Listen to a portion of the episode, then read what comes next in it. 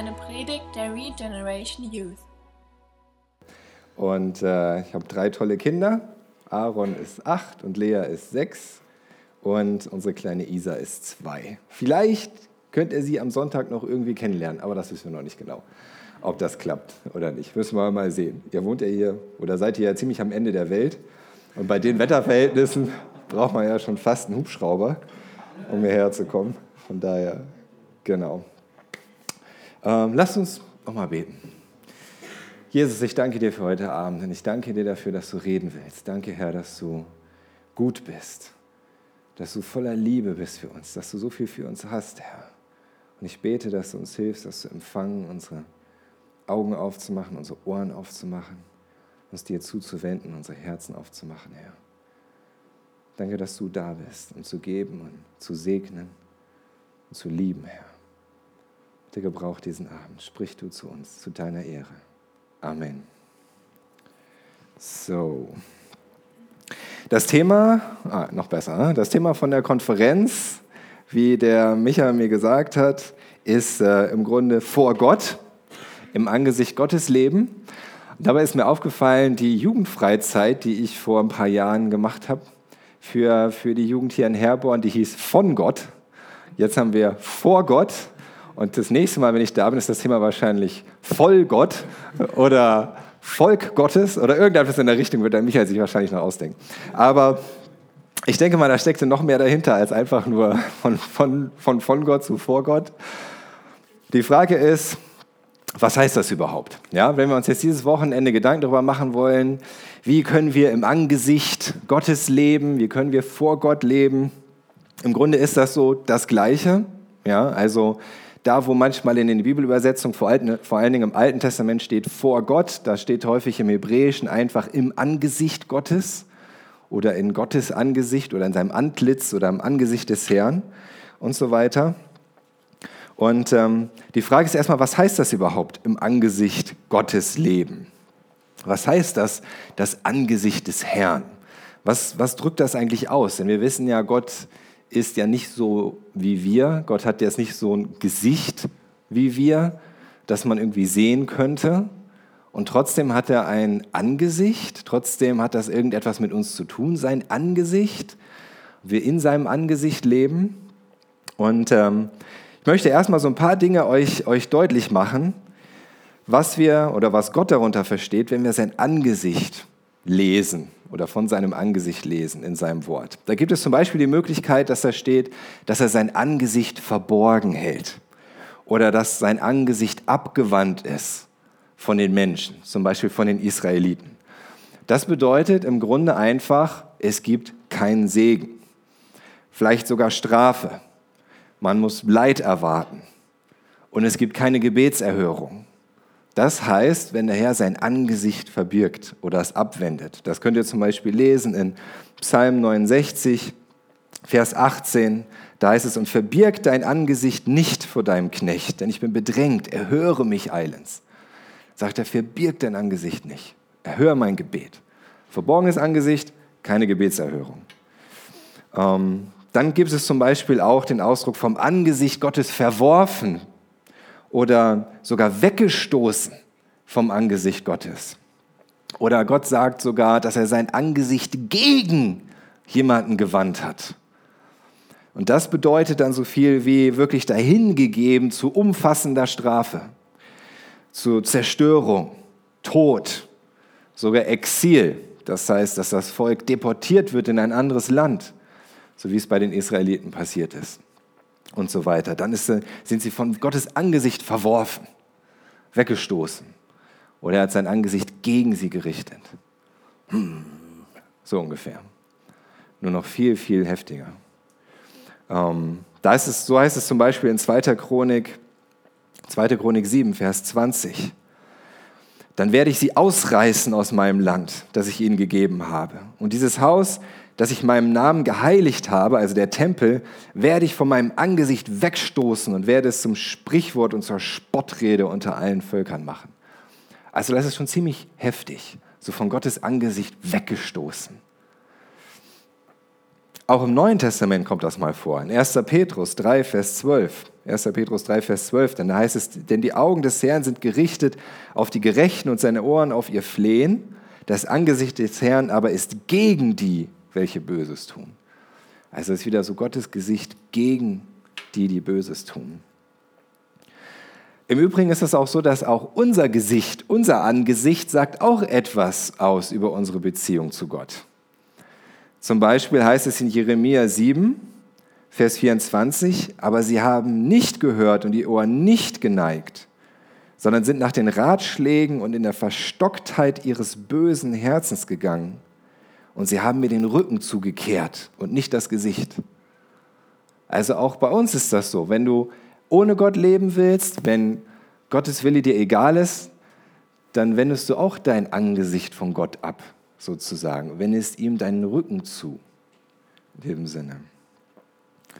Das sind jetzt so die negativen Dinge. Es gibt aber auch positive Dinge im Angesicht Gottes. Zum Beispiel gibt es den Ausdruck, das Angesicht suchen. Gottes Angesicht suchen.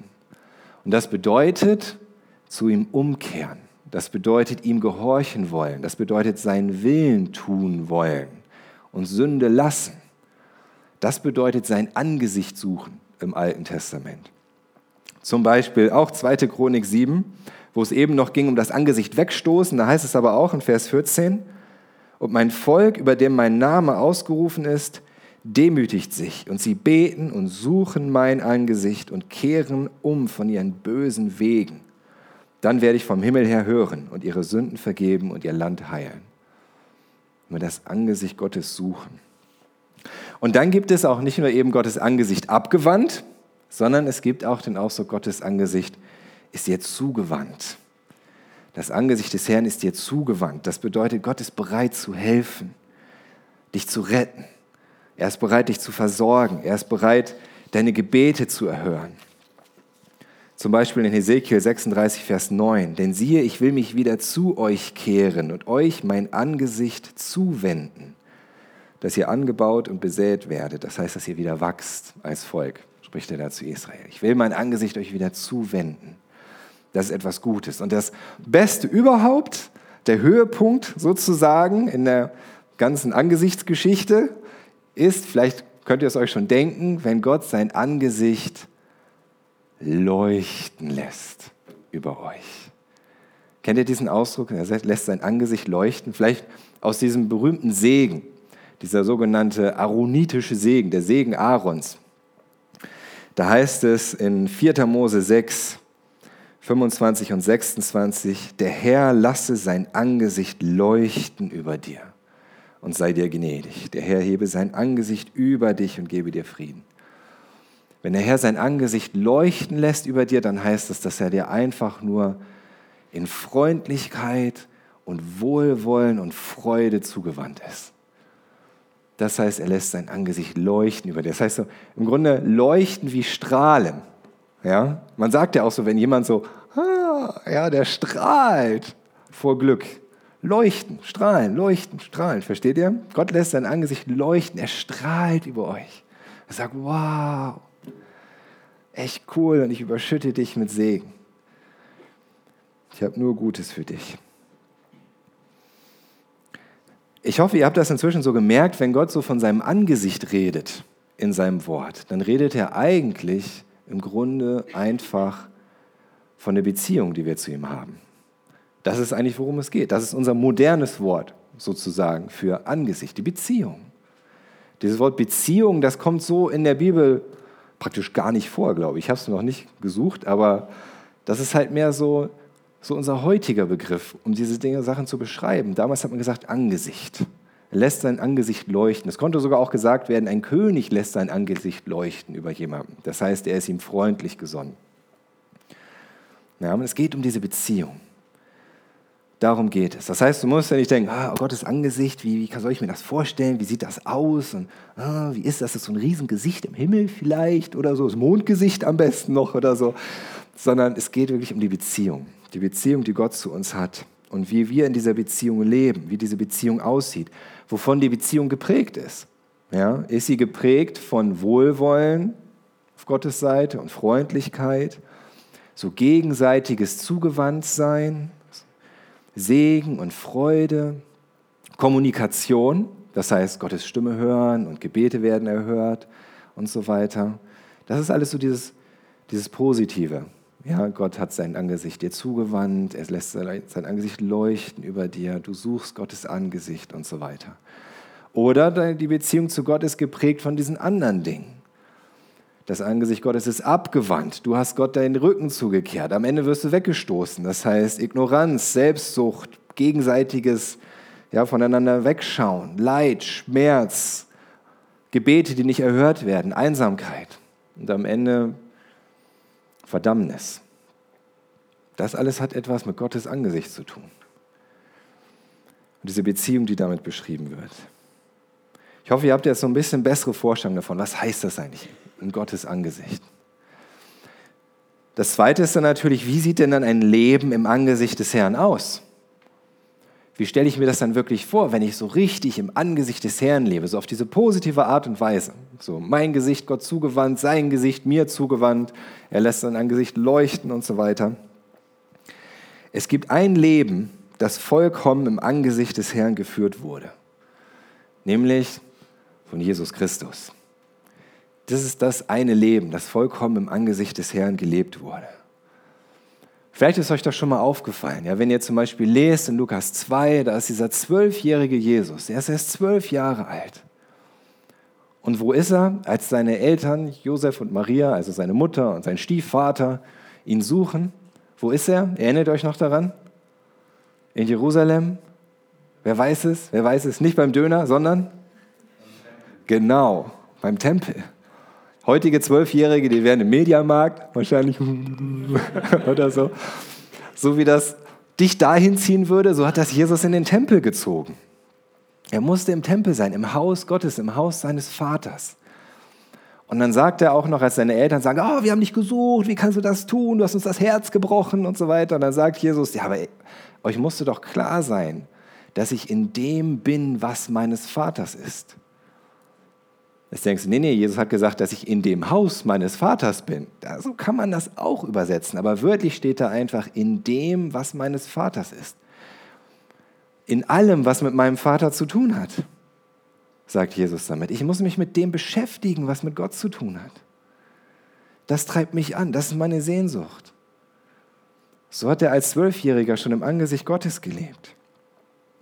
Und auch später dann, so in seinem Dienst, wie man das so nennt, auf der Erde, als er dann rumgereist ist und geheilt hat und gepredigt hat und Menschen zu Jüngern gemacht und so weiter. Auch da war sein Leben einfach so ganz auf den Vater ausgerichtet. Da könnt ihr zum Beispiel lesen in Johannes 8, in Vers 16, dass Jesus sagt, wenn ich aber auch richte, so ist mein Gericht wahr, weil ich nicht allein bin sondern ich und der Vater, der mich gesandt hat. Jesus sagt, ich bin nicht allein. Ich bin immer beim Vater, der Vater ist immer bei mir. Er war immer am Angesicht Gottes. Oder ein paar Verse später, in den Versen 28 bis 29 in Johannes 8, da sprach Jesus zu ihnen, wenn ihr den Sohn des Menschen erhöht haben werdet, dann werdet ihr erkennen, dass ich es bin und dass ich nichts von mir selbst tue sondern wie der Vater mich gelehrt hat, das rede ich. Und der mich gesandt hat, ist mit mir. Und er hat mich nicht allein gelassen, weil ich alle Zeit das ihm Wohlgefällige tue. Das heißt, Jesus sagt, später werdet ihr merken, dass Gott immer bei mir war und ich immer bei Gott. Und auch das, was ich gesagt habe, war immer das, was Gott zu mir geredet hat. Nichts weiter. Und alles, was ich tue, ist ihm wohlgefällig. Mal das Ding nach hinten machen. So hat Jesus im Angesicht Gottes gelebt. Er war immer auf Gott ausgerichtet, auf den Vater. Wollte mit dem Vater zusammen sein, sicher sein, dass der Vater bei ihm ist, dass er nur das redet, was auch der Vater reden will, dass er das weitergibt, was er vom Vater hört. An einer Stelle sagt er, was ich den Vater tun sehe, das tue ich auch. Das ist einfach vollkommen im Angesicht Gottes. Vollkommen. Und so wie Jesus als Sohn Gott zugewandt war, so war eben auch Gott Jesus zugewandt. Und das bestätigt der Vater im Himmel immer wieder. Einmal bei Jesu Taufe und auch ähm, bei der sogenannten Verklärung, wo Jesus mit Johannes und Petrus auf diesem Berg ist und da erscheinen Elia und Mose und so weiter. Und Jesus leuchtet in strahlendem Weiß und dann kommt eine Stimme aus dem Himmel. In Matthäus 17, Vers 5. Während er noch redete, siehe, da überschattete sie eine lichte Wolke. Und sie eine Stimme kam aus der Wolke, welche sprach, dieser ist mein geliebter Sohn, an dem ich Wohlgefallen gefunden habe. Ihn hört. Gott bestätigt das. Es ist nicht nur so, dass Jesus sagt, ja, ich lebe immer mit dem Vater zusammen, sondern der Vater bestätigt das. Das ist mein geliebter Sohn, an dem habe ich Wohlgefallen. Sein Leben gefällt mir, so wie er sein Leben lebt. Das ist gut. Das ist in meinem Angesicht. Und das ist das Ziel, genauso wie Jesus im Angesicht Gottes leben. Das heißt in enger Beziehung zum Vater im Himmel, sodass er dir immer freundlich zugewandt ist, dich segnen kann und dass du weißt, er ist immer bei dir. Dass du dich ihm zuwendest, bewusst, dass du ihm nicht den Rücken zukehrst, sondern dein Gesicht wie in einer Beziehung. Man kann keine Beziehung führen, wenn man dem anderen immer den Rücken zukehrt, oder? Das funktioniert nicht. Und so ist das bei Gott auch. Und wir wollen jetzt so heute und, und die nächsten Tage uns damit beschäftigen, so wie geht das? Wie können wir das machen? Wie können wir das tun? Worauf kommt es an? Gibt es vielleicht praktische Tipps? Und was heißt das für uns auch als Gemeinschaft, als Brüder, Schwestern, die wir durch Jesus verbunden sind? Dem wollen wir nachgehen. Und zuallererst ist die wirklich wichtige und entscheidende Frage, wie kommst du da eigentlich hin? Wie kommst du dahin in dieses leuchtende Angesicht Gottes? Wie kommst du dahin, dass du weißt, er lässt sein Angesicht leuchten über dir, er strahlt über dir, er lächelt, er freut sich und er gießt seinen Segen aus über dich. Und dein Leben ist erfüllt von seinem Segen. Wie kommst du dahin? Was kannst du tun? Eigentlich könntest du genauso gut die Frage stellen, wie führe ich ein perfektes Leben? Ist im Grunde das Gleiche. Oder wie werde ich wie Jesus? Das Problem ist, wir können das so aus uns heraus gar nicht tun. Wir können das nicht machen oder irgendwie erreichen, wenn wir uns anstrengen. Sondern was wir erstmal sehen müssen, ist, wieso lebte Jesus eigentlich im Angesicht Gottes? Wie ist das überhaupt passiert? Wieso konnte Jesus das? Und ähm, die Antwort finden wir schon im Alten Testament. Und äh, ich habe vor fast einer Woche, an dem Sonntag, am 1. Januar, habe ich auch bei uns in der Gemeinde über die Jahreslosung gepredigt. Wer von euch hat die Jahreslosung für dieses Jahr schon mal gehört? Ja, doch, einige. Wer kann sie auswendig aufsagen? Stichwortartig? Irgendwas? In vier Worten? Ich bräuchte jetzt mal die PowerPoint. Was ist da? Genau. Cool. Ja. Da ist die Jahreslosung. Ihr könnt das hier lesen und ich werde euch ein neues Herz geben und einen neuen Geist in euer Inneres geben. Ich sag mal, so wie ihr das immer auf diesen hübschen Plakaten findet, das ist ein bisschen anders formuliert, weil es aus einer anderen Übersetzung ist. Okay, aber es ist der gleiche Vers. Okay, hier kommt eine Warnmeldung, aber äh, okay, das war's. Irgendwie hat er das verloren. Da stand gerade, vergewissern Sie sich, das Keynote, bla bla bla. Und jetzt ist es weg. Ganz nochmal. Keine Ahnung warum. Naja, den Vers habt ihr jetzt erstmal da stehen immer noch, das ist gut. Und ähm, dieser Vers, der zufällig auch die Jahreslosung ist, ist mir aufgefallen, der beschreibt eigentlich ganz genau, wie wir in dieses Angesicht Gottes kommen. Super, danke. Der beschreibt ganz genau, was passieren muss, damit wir im Angesicht des Herrn leben können. Wenn Gott sagt, ich werde euch ein neues Herz geben und einen neuen Geist in euer Inneres legen. Das ist ein Vers aus dem Buch Hesekiel. Prophet Hesekiel. Könnt ihr eigentlich gut sehen? Soll ich ein bisschen Platz machen? So. Hesekiel war ein Prophet im Alten Testament zur Zeit des äh, babylonischen Reiches. Ja? Und ähm, was passiert war, ist so, dass alles, was jetzt so ein bisschen so farbig ist, was ihr da seht, das ist so Israel. Ja? Das Ganze hier. Und Israel wurde irgendwann aufgeteilt in zwei Teile, das Nordreich und das Südreich. Was hier, das Nordreich wird Ephraim genannt und das Südreich Juda. Von diesem Südreich Juda kommt das Wort Juden, weil am Ende fast nur noch das Südreich irgendwie übrig war von den Israeliten. Deswegen wurden sie irgendwann Juden genannt, von dem Stamm Juda. Okay? Und ähm, das Problem ist, dass die Israeliten immer darin gescheitert sind, im Angesicht des Herrn zu leben. Sie waren eigentlich berufen, im Angesicht des Herrn zu leben. Sie hatten eigentlich diesen Auftrag, genau das zu tun, als Volk Gottes, vollkommen so mit dem Herrn zu gehen. Sie, ihr Gesicht ihm zugewandt, er mit seinem Angesicht leuchtend über ihnen. Deswegen heißt es ja in diesem Segen von Aaron, das Angesicht des Herrn leuchte über dir. Das war Gottes Wunsch für sein Volk. Aber sie sind immer und immer und immer wieder daran gescheitert. Das hat dazu geführt, dass an einem Punkt das Nordreich, hier Ephraim, von den Assyrern eingenommen wurde.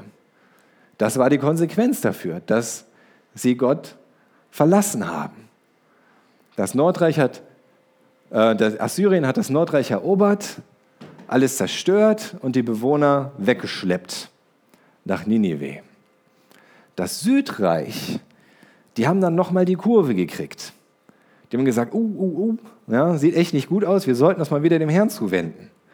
Wir haben gesündigt, wir haben Gott vernachlässigt, wir wollen jetzt wieder in seinem Angesicht leben, wir wollen sein Angesicht suchen, wir wollen seinen Willen tun, sodass sie nochmal mit einem blauen Auge davongekommen sind sozusagen.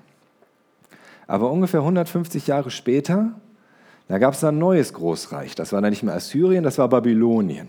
So ungefähr fast die gleiche Fläche, nun ein anderes Volk, innerhalb dieser Fläche hatte auf einmal die Vorherrschaft. Ja, das waren dann die Babylonier. Denn kein Großreich steht für immer auf dieser Welt. Irgendwann fallen sie alle. Dann war es Babylonien und das Südreich. Die Juden hatten sich von Gott abgewandt, haben ihn wieder vergessen, haben wieder ihr eigenes Ding gemacht, gesündigt. So dass schließlich Gott die Babylonier gebraucht hat, um die Juden, das Südreich, zu bestrafen.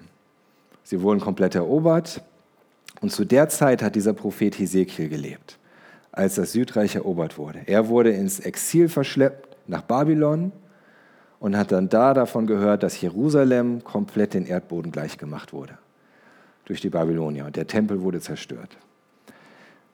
Das ist der geschichtliche Zusammenhang, in dem Hesekiel diese Offenbarung bekommen hat, diese Prophetie von Gott an das Volk Gottes erstmal. Denn obwohl Gott das zugelassen hat, dass sie verschleppt wurden und zerstört die Stadt und das alles, gibt er gleichzeitig durch seinen Propheten die Ankündigung, ich werde euch aber wieder zurückholen. Das wird jetzt nicht für immer so sein. Ich werde euch wieder Gnade und Erbarmen schenken, ihr werdet zurückkommen ins verheißene Land und wir werden wieder eine Beziehung miteinander haben. In diesem Zusammenhang steht dieser Vers, diese Jahreslosung. Das heißt, Gott sagt zu den Israeliten erstmal oder zu den Juden, ich werde euch ein neues Herz geben und einen neuen Geist in euer Inneres geben. Also eine Ankündigung. Das heißt, worum es Gott hier an diesem Punkt eigentlich geht, ist zu sagen, das, was ihr immer nicht geschafft habt, irgendwann werde ich euch helfen, es zu schaffen. Worin ihr immer gescheitert seid, weswegen ihr am Ende diese schlimmen Strafen erleiden musstet, ich werde schließlich euch helfen, das doch zu schaffen, sozusagen. Ich werde das machen, dass es passiert. Ich werde dafür sorgen, dass ihr in meinem Angesicht lebt. Jetzt ist die Frage, nun gut, okay, das war dann für die Israeliten oder die Juden damals. Gilt das auch für dich heute? Und wenn ja, warum? Was meint ihr? Ja klar gilt das, sonst wäre es ja nicht die Jahreslosung. Oder? Wenn ich mir das in mein Zimmer hänge, dann gilt das auch für mich, ganz einfach. Oder? Hm. Es traut sich keiner. Ich weiß, ihr habt alle die perfekte theologische Antwort. Doch, da hinten hat einer. Ich glaube, weil Jesus Christus uns im ersten Sinne zwar von den Sünden befreit hat, auf den ersten Sinne, aber auf den zweiten Blick hat auch gesagt, ich will, alles, was im Vorher geschehen war, ist nicht ungültig. Ich will es nur neu erfüllen. Richtig. Genau, er hat ja nicht gesagt, hier das Alte Testament könnt ihr wegschmeißen, das braucht ihr nicht mehr oder so, sondern er hat gesagt, ich bin nicht gekommen, das aufzulösen, sondern zu erfüllen. Richtig, so, so ist es sowieso das Alte Testament. Natürlich gibt es Dinge, an die musst du dich nicht in dem Sinne halten, wie die Israeliten damals, an jedes einzelne Gebot, aber die Prinzipien stimmen natürlich trotzdem. Das ist richtig. Und dann ist es auch so, dass bei Prophetie im Alten Testament, das häufig so ist, dass es schon eine recht zeitnahe Erfüllung gibt, für das Volk der Israeliten zum Beispiel, aber erst ein Stück weit und dann später, zum Beispiel durch das, was Jesus am Kreuz getan hat, oder auch erst viel später, wenn Jesus wiederkommt, dass es dann so richtig erfüllt wird. Die Propheten damals, die haben so einen Eindruck von Gott bekommen, so eine Offenbarung.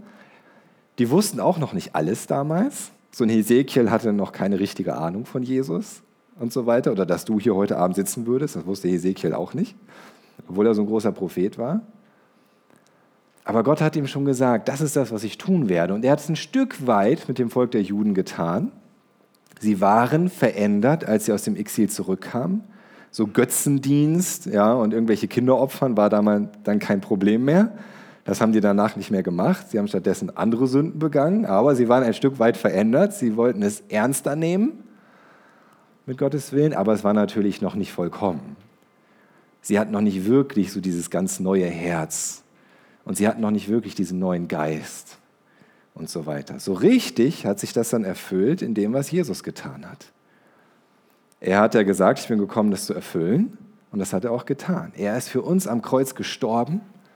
Der Sohn Gottes hat sein Leben gegeben am Kreuz für dich, damit deine Schuld vergeben wird, damit Gott nicht länger abwenden muss und dich wegstoßen wegen deiner Sünde, sondern dass er sein Angesicht dir zuwenden kann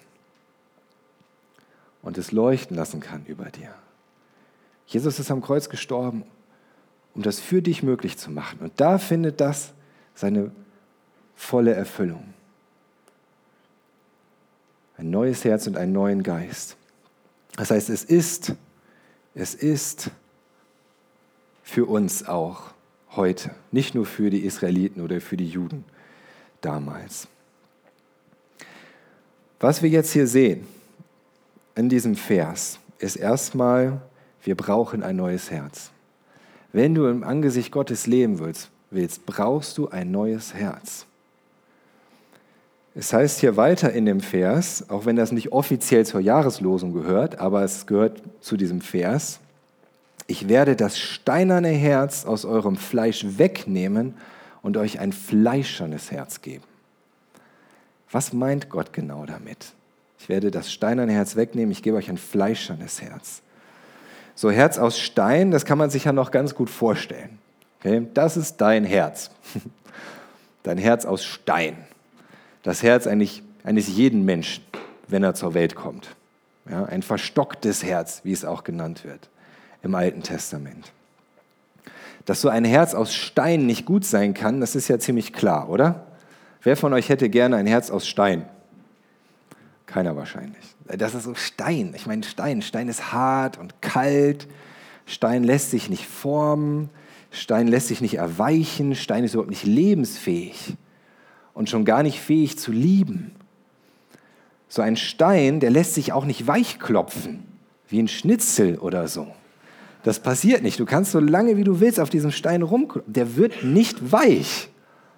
Das Einzige, was passieren kann, ist, wenn du darauf rumschlägst und was auch passiert, wenn Gottes Heiligkeit auf dieses Steinherz trifft, ist, dass es zerbricht, dass es zermalmt wird. Das ist das, was passiert.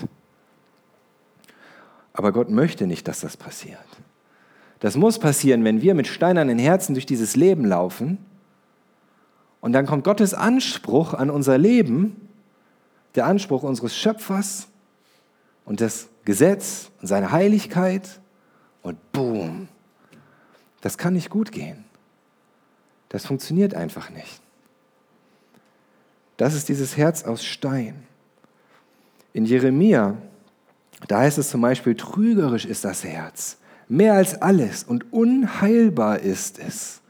Wer kennt sich mit ihm aus? Deswegen seid immer vorsichtig mit diesem Satz, so tu, was dein Herz dir sagt. Das kann auch mächtig in die Hose gehen. Ja? Denn das Herz kann auch trügerisch sein, unheilbar. Es muss sich also etwas ändern. Gott will dein Herz nicht zermalmen. Das ist nicht sein Ziel, dafür hat er dich nicht erschaffen. Dafür hat er diese Welt nicht erschaffen. Das Steinherz muss weg. Das muss ersetzt werden, ausgetauscht oder komplett verwandelt in etwas ganz anderes. Nur dann können wir im Angesicht des Herrn leben. Gott muss es verwandeln in ein Herz, das Gott gefallen möchte. In ein Herz, das Gott selbst gefällt. Ein Herz, das von Gottes Geboten geleitet ist, das sich in Gottes Willen fügt. Nur so können wir in das Angesicht des Herrn kommen. Das heißt, was du verstehen musst, ist, eigentlich ist so ein bisschen dieser Ausdruck ins Angesicht Gottes kommen irreführend. Denn das, das, das hört sich so an, als könnten wir da irgendwie reinkommen oder irgendetwas könnte uns sozusagen da reinziehen oder da reinbringen, irgendetwas Äußerliches. Ja, so wie du dich sonst so bewegst, von einem Raum in den anderen vielleicht. Oder etwas, was von, von außen zu dir kommt, das zieht dich dann ins Angesicht Gottes. Ähm, zum Beispiel Lobpreis ist wunderschön. Ja, Lobpreis kann dir helfen, dein Herz zu öffnen. Lobpreis kann dir helfen, dich auf Gott zu konzentrieren und so weiter. Aber wir sollten niemals denken, dass Lobpreis uns wirklich in dem Sinne in Gottes Gegenwart bringt. Oder dass so ein Lobpreis und Musik, die von außen kommt, uns irgendwie ins Angesicht Gottes zieht. Das passiert nicht. Es muss immer von innen heraus passieren.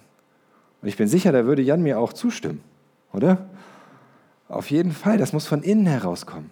Wir denken viel zu oberflächlich leider als Menschen. Wir gehen immer von diesem Äußeren aus. Wenn ich mich besser anziehe, bin ich ein besserer Mensch. Oder, oder wer gepflegter auftritt, muss irgendwie ein besserer Mensch sein, zum Beispiel. Oder wir versuchen, unser Äußeres immer weiter aufzupolieren.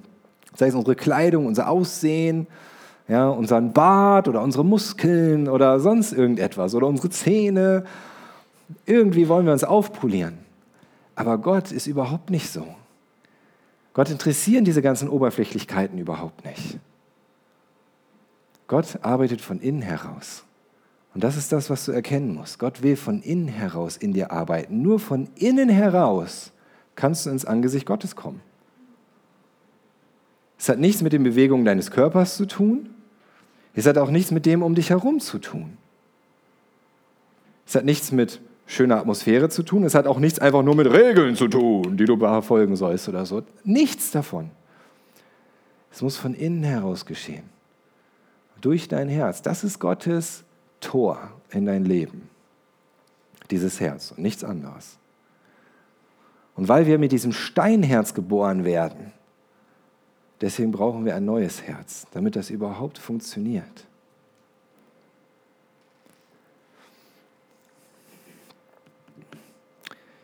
Ich hätte jetzt gedacht, ja, da muss es ja wohl irgendwie ein geistliches Herz sein, oder?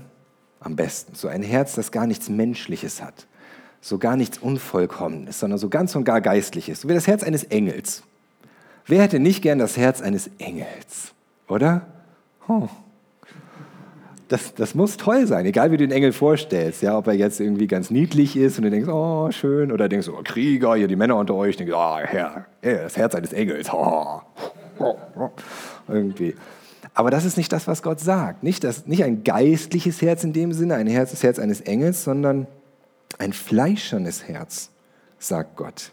Fleischherrn. Jetzt müssen wir aufpassen, denn wir denken bei Fleisch, ja, wenn wir so ein bisschen christlich geprägt sind und viel Paulus gelesen haben, dann denken wir bei Fleisch immer so an die Sünde. Das Fleisch, das Böse, unsere sündige Natur und so weiter. Das ist aber an diesem Punkt nicht gemeint. Ja, hier geht es nicht um fleischlich, sondern um Fleischherren. Ich weiß nicht, wie oft ihr das Wort in eurem Alltag gebraucht, Fleischherren. Aber es heißt einfach aus Fleisch und Blut. Menschlich ist das, was es hier bedeutet. Nicht sündig, sondern menschlich. Wirklich menschlich. Denn Gott sagt nicht, dass menschlich schlecht ist. Menschen sind in Gottes Augen nicht per se schlecht. So wie Gott dich geschaffen hat, wie Gott die Menschen geschaffen hat, ursprünglich war es sehr gut. Du bist nach Gottes Ebenbild geschaffen. Menschen sind nach Gottes Ebenbild geschaffen. Menschlich in sich ist nicht schlecht. Auch das menschliche Herz war in sich nicht schlecht bei Adam und Eva, mit ersten Menschen, die geschaffen wurden. Ihr müsst euch das vielmehr vorstellen, so wie so weichen Sand. Ja, es war nicht Stein, es war wie so weicher Sand. Das ist angenehm, oder? So weicher Sand in der Hand. Kinder lieben es, so mit Sand zu spielen. Die kann man formen und dies und das und so weiter und so fort. Schön. Und dann ist die Sünde da hineingekommen. So wie Zement. Wisst ihr, was passiert, wenn man so feuchten Sand mit Zement mischt? Das wird hart. So stellt man Beton her. Und das lässt sich nicht wieder auflösen. Das lässt sich nicht wieder weich machen und den Zement kriegst du nicht mehr raus. Ich habe euch das mal mitgebracht.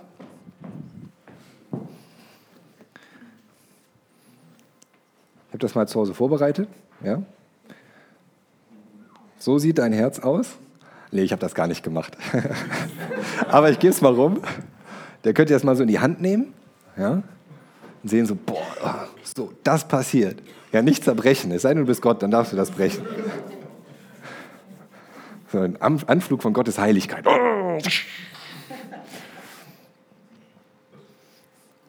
Aber genau das ist passiert mit dem menschlichen Herzen. Es war nicht schlecht. Erst als die Sünde da hineingekommen ist, wurde es verhärtet, verstockt, zu Stein. Aber Gott möchte dir ein neues Herz geben. Und Gott hat das möglich gemacht, dir ein neues Herz zu geben. Und weißt du wie? Durch Weihnachten. Erinnert ihr euch noch an Weihnachten? Ist jetzt schon eine Weile her. Für die, die vergessen haben, worum es an Weihnachten ging, tada, einer der wenigen Originalschnappschüsse. Aber ihr wisst, da wurde Jesus geboren, ein Weihnachten. Ja? Und da ist genau das passiert. Da ist genau das passiert, dass dieses Steinherz ersetzt wurde durch ein echtes menschliches Herz, weil der Sohn Gottes als Mensch geboren wurde. Als Mensch aber weil er eben vom Heiligen Geist gezeugt war. Nicht mit so einem steinernen menschlichen Herzen, sondern mit einem richtigen fleischernen menschlichen Herzen. Richtig menschlich schon, ja, sogar mit der Möglichkeit versucht zu werden zur Sünde, aber eben nicht von der Sünde durchdrungen, nicht in dieser Sklaverei der Sünde, mit dem, mit dem mit der Gesetzmäßigkeit sündigen zu müssen, sondern weich. Ja? Ich habe euch hier mal ein rohes Herz mitgebracht. Nein, das ist jetzt also ein Schweineherz. Aber ich dachte, das geht ein bisschen weit. Aber es war einfach schade. Die war schon das Skalpell gezogen. Aber so richtig, ja, so ein richtiges menschliches Herz, das war Jesu Herz. Ja? Ein wirklicher Mensch, aber formbar sozusagen in Gottes Hand. Bereit, sich ganz und gar Gott in die Hände zu legen, sich von ihm leiten zu lassen, sich mit Gottes Willen füllen zu lassen. Nicht hart gegenüber Gottes Willen, sondern weich gegenüber Gottes Willen. Offen gegenüber Gottes Willen. Weil Jesus dieses echte menschliche Herz hatte, das nicht zur Sünde durch Sünde zu Stein wurde. Deswegen konnte er im Angesicht. Das war schon eine Grundvoraussetzung. Ja, so eine notwendige Voraussetzung sozusagen. Mit Steinherz kannst du nie im Angesicht Gottes leben. Steinherz ist das, was Paulus zu sagen. Ja, es funktioniert nicht. Ein Steinherz will sich nie wirklich Gott hingeben. Ein Steinherz will sich nie von ihm wirklich formen lassen. Sich sozusagen in diese vollkommene Form bringen lassen, sondern immer sein eigenes Ding machen.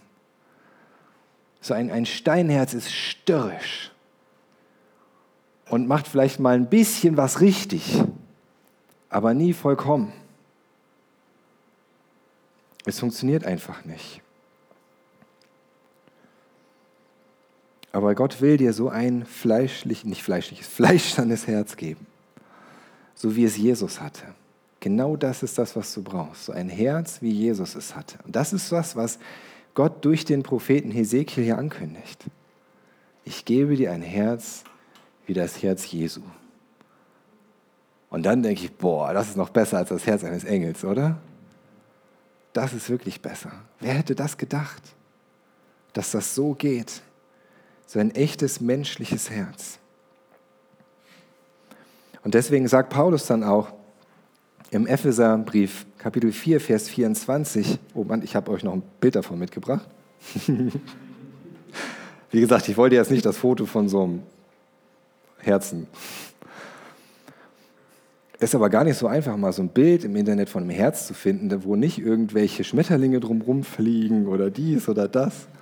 Also stellt euch vor, das ist jetzt einfach ein echtes menschliches Herz. Und Paulus sagte in Epheser 4, Vers 24, und den neuen Menschen habt ihr angezogen, der nach Gott geschaffen ist in wahrhaftiger Gerechtigkeit und Heiligkeit. Das ist genau das Gleiche. Dieser neue Mensch, von dem Paulus da spricht, ist ein neues Herz. Denn das, was sich als Mensch ausmacht, ist dein Herz. Sei es das Steinherz, aus dem alles Böse kommt, oder sei es das neue Herz. Und wie Jesus sagt, wovon das Herz voll ist, davon geht der Mund über. Und das, was in deinem Herzen ist, das wird auch dein Leben bestimmen. Mit einem neuen Herzen bist du ein neuer Mensch. Und du wirst nur ein neuer Mensch mit einem neuen Herzen. Es geht nicht anders.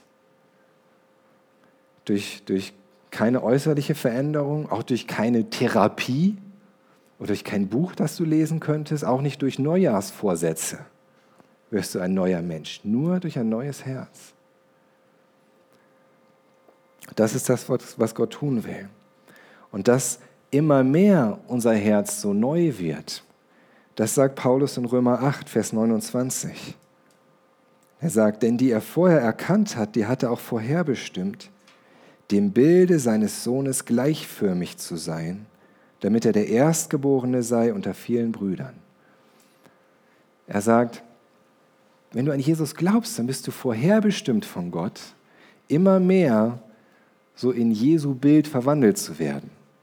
Und da ist klar, da geht es wieder nicht um dieses Oberflächliche, ja, sondern da geht es um das Innere, das, was Jesus ausmacht. Denn es ist im Grunde ja egal, wie Jesus ausgesehen hat, wie groß seine Nase war oder welche Augenfarbe oder wie lange seine Haare getragen hat. Das, das wissen wir nicht und das ist auch gut so. Gott hat dafür gesorgt, dass es kein Foto gibt.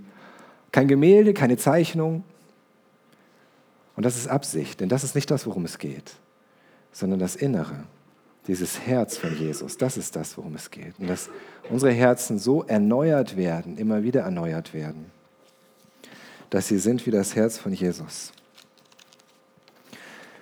Was dann aber noch dazu kommen muss, ja, zu diesem notwendigen Herzen ist, wie es eben heißt in, äh, Moment, komme ich da nochmal hin? In dem Vers. Genau. Äh, nee, der andere. So. Ich werde einen neuen Geist in euer Inneres geben. Denn er sagte ja nicht nur neues Herz, er sagt auch neuer Geist. Und das ist wichtig. Das ist so wie in der Mathematik so notwendiges Kriterium und hinreichendes Kriterium. Kennt ihr das? Meine Güte. Ja, das eine ist notwendig, ist eine notwendige Voraussetzung, aber es reicht noch nicht. Okay? Es reicht noch nicht, sondern da muss noch etwas dazukommen. Dieses neue Herz ist notwendig. Es war notwendig, dass Jesus vom Heiligen Geist gezeugt wird und so menschlich ist, dass er ein, kein Steinherz hat, sondern so ein menschliches Herz. Das war notwendig. Aber dann, was ist da dazugekommen bei Jesus?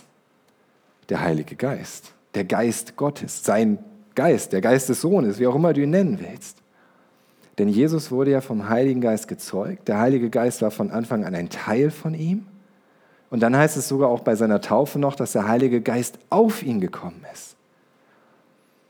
Dieses menschliche Herz gefüllt mit dem Heiligen Geist.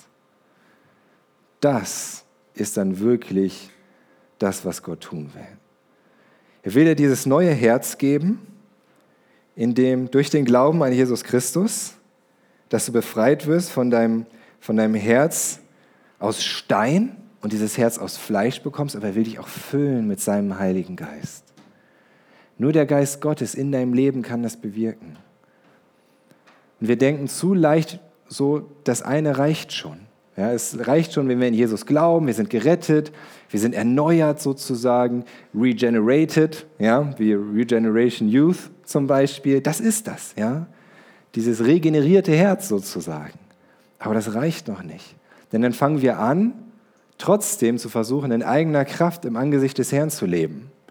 Dann denken wir, jetzt habe ich ja dieses neue Herz, jetzt kann ich auch im Angesicht Gottes leben, jetzt gebe ich mir mal ein bisschen Mühe. Jetzt strenge ich mich an. Und wieder fangen wir an mit Oberflächlichkeiten. Wieder werden wir religiös, statt dass wir wirklich im Angesicht des Herrn leben. Wir denken, wenn ich jetzt dies mache und jenes lasse, dann klappt das. Und wenn ich mich richtig anstrenge, dann kann ich Gott gefallen. Und wenn ich nur genug Bibel lese, dann werde ich auch ein richtig toller Christ. Aber das ist es nicht sondern was dazukommen muss, ist der Geist Gottes. Ich habe das hier mal veranschaulicht, wie das aussieht, wenn der Geist Gottes kommt. Tada! Ja. So sieht offiziell der Heilige Geist aus bei Calvary Chapel. ähm, und so ist das, ja, der Geist im Herzen.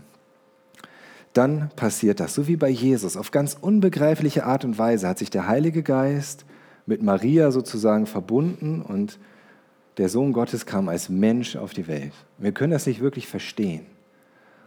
Wir können das nicht verstehen, aber wir haben ja auch gesungen eben in dem Lied, da wo die Logik endet. Ja. Es macht vielleicht keinen Sinn, aber so ist es einfach. Und in Jesus ist genau das passiert, dieses neue Herz mit einem neuen Geist. Ein Herz, das frei ist von der Sklaverei der Sünde und das nun erfüllt ist mit dem Geist Gottes, damit es dich leitet. Damit der Geist Gottes Gottes Gegenwart in dir ist. Paulus sagt immer wieder, dass der Geist in unseren Herzen ist. In unseren Herzen. Der Geist im Herzen. Das ist der Schlüssel. Durch den Heiligen Geist hast du die Garantie für die Ewigkeit. Durch den Heiligen Geist in deinem Herzen weißt du, dass Christus in dir lebt. Und das ist wirklich die absolute Gegenwart Gottes. Das ist das, woran du als erstes denken solltest, wenn du daran dich fragst, wie kann ich in Gottes Gegenwart sein? Erstmal erfahren, wenn ich ein neues Herz und einen, seinen Heiligen Geist in mir habe, dann ist die Gegenwart Gottes in mir. Und jemand hat mal gesagt, näher als Gott dir jetzt ist, kann er dir gar nicht kommen. Und da ist wirklich was Wahres dran. Denn er lebt schon in dir, wenn du an Jesus Christus glaubst den Sohn Gottes, der für deine Sünden gestorben ist, dann hat er dir schon dieses neue Herz gegeben und will es immer weiter wachsen lassen sozusagen in deinem Leben und er hat es erfüllt mit, deinem, mit seinem Geist. Und wir können sogar immer noch beten, dass er es noch mehr erfüllt mit seinem Geist. Dass wir noch mehr uns ihm hingeben, er noch ungehinderter uns leiten kann, er noch mehr Wunder tun kann, durch uns reden. Das ist die Gegenwart Gottes. Und das heißt es, in Gottes Angesicht zu leben. Und das Krasse ist, dass es tatsächlich auch so ist, dass äh, im Hesekiel, und das habe ich einen Vers, habe ich hier irgendwie übersprungen, sehe ich den noch? Richtig, in Hesekiel, vor diesem Vers, vor der Jahreslosung, im gleichen Kapitel, sagt Gott, denn siehe, ich will mich wieder zu euch kehren und euch mein Angesicht zuwenden. Das habe ich ja vorgelesen. Ich will mich wieder zu euch kehren, euch mein Angesicht zuwenden. Dann sagt er, ich schenke euch ein neues Herz und lege einen neuen Geist in euch. Und dann heißt es in Hesekiel am Ende, oh, jetzt habe ich mich selbst völlig durcheinander gebracht hier. Oh, da heißt es dann in, äh, Meine Güte. Wo habe ich das denn jetzt? Hä? Ach, hier. Direkt vorne. Da ist es dann drei Kapitel später, in Ezekiel 39, Vers 29. Das kannst du mal aufschlagen, wenn du die Bibel dabei hast. Ezekiel 39, Vers 29. Das erste war 36, 26, jetzt ist 39, 29. Kann man sich eigentlich gut merken, oder? 36, 26, 39, 29. Und da heißt es, und ich werde mein Angesicht nicht mehr vor ihnen verbergen, wenn ich meinen Geist über das Haus Israel ausgegossen habe, spricht der Herr, Herr.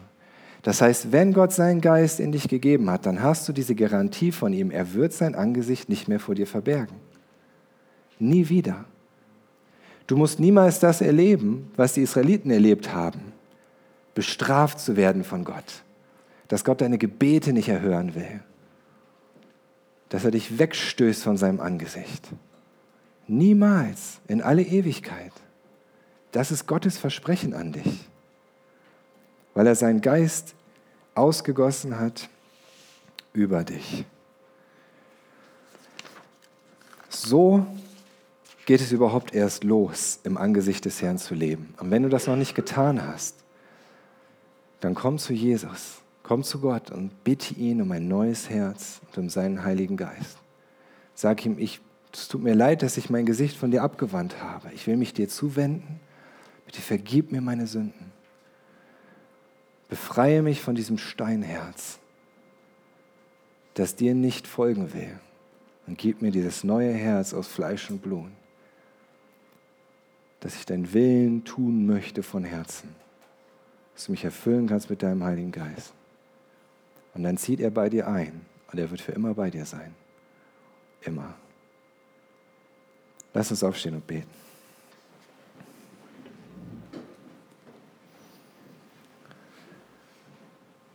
Jesus, ich danke dir dafür, dass du das getan hast, Herr. Du bist als Mensch gekommen mit diesem neuen Herzen. Du hast das möglich gemacht, Herr. Du hast uns gezeigt, was es heißt, im Angesicht des Herrn zu leben und du hast den Weg frei gemacht für uns durch deinen Tod. Und ich danke dir, Herr, dass das das ist, was du für jeden und in jedem von uns tun möchtest. Und ich bete für uns alle, für jeden Einzelnen und jede Einzelne, dass du uns die Augen dafür öffnest, Herr dass wir erkennen, wie du uns schon ein neues Herz gegeben hast oder wie du das noch tun möchtest. Dass wir dir dieses Herz hinlegen. Dass wir es zulassen, dass du es immer weiter und immer mehr erneuerst und verwandelst in das Bild, in das Herz deines Sohnes, Vater. Verwandle uns, Herr, von innen heraus. Danke, Herr, dass du dein Angesicht leuchten lässt über uns. Du bist so gut, Herr. Wir haben es nicht verdient. Du bist so voller Liebe und so gütig, Herr. Danke, Jesus. Amen. Danke für das Anhören der Predigt. Weitere Informationen findest du unter www.regenerationyouth.de.